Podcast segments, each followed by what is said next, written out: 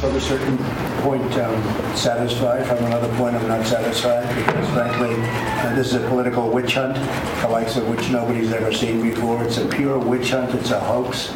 This isn't so much about the president's records. What was at stake is the president above the law.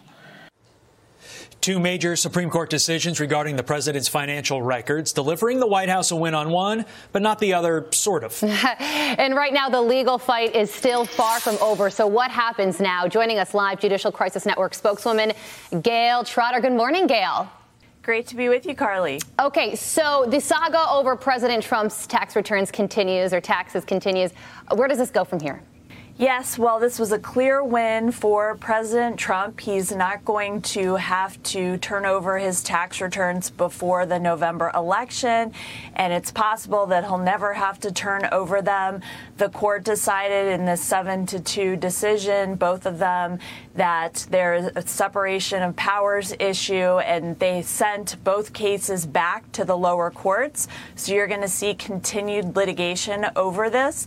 In the congressional subpoena case, the Congress is going to have to show, uh, instead of just a perfunctory uh, need for the information for a legislative purpose, they're going to have to demonstrate why they really need this. And in the state criminal proceeding, the court laid out a roadmap on how President Trump and his lawyers can explain how this is a fishing expedition, it's harassment, or it might interfere with his duties. So certainly this is a win for President Trump. It's going to delay this past the election, and there's a, a high likelihood that President Trump might prevail on the merits of mm. both cases, too, down the road, given additional arguments that he can make.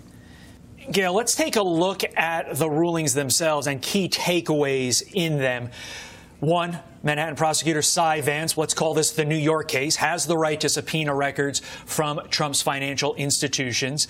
But the second case, the congressional case, rejects the House's efforts to subpoena similar records. The big picture that a lot of people are taking away from this is that presidents are not immune from investigation. But focusing on the what's next, like you did to Carly's question, uh, Congress has a lot of work to do to try to get these records. On the New York case, what is a realistic timeline moving forward with that November 3rd date right in front of our eyes? Right. Well, certainly there are many procedural barriers that can be put out for producing this information. There are going to be many uh, pleadings back and forth by the parties, many issues that will be raised that haven't been explored previously.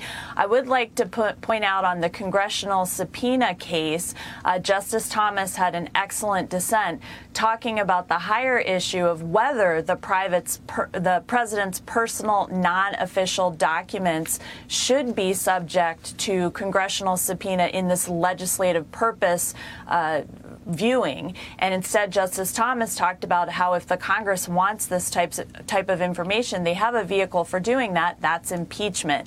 So certainly these implicate issues at the very highest level. And this is something that uh, not only implicates this president, but all presidents and the executive branch going forward. So this is an important issue for the separation of powers and also for federalism because the president and his lawyers raised the issue that state criminal investigations investigations could interfere at a state level on the federalism issue uh, in a way that would harass the uh, effort of the president to fulfill his very important constitutional duties. Yeah, the Manhattan DA's office, Nancy Pelosi, President Trump, and his lawyer all claimed partial victory in this whole thing yesterday. So we're going to keep an eye out on this and see where it goes from here. Gayle, thanks so much for coming on. Great to be with you both, Carly and Todd. Okay, great.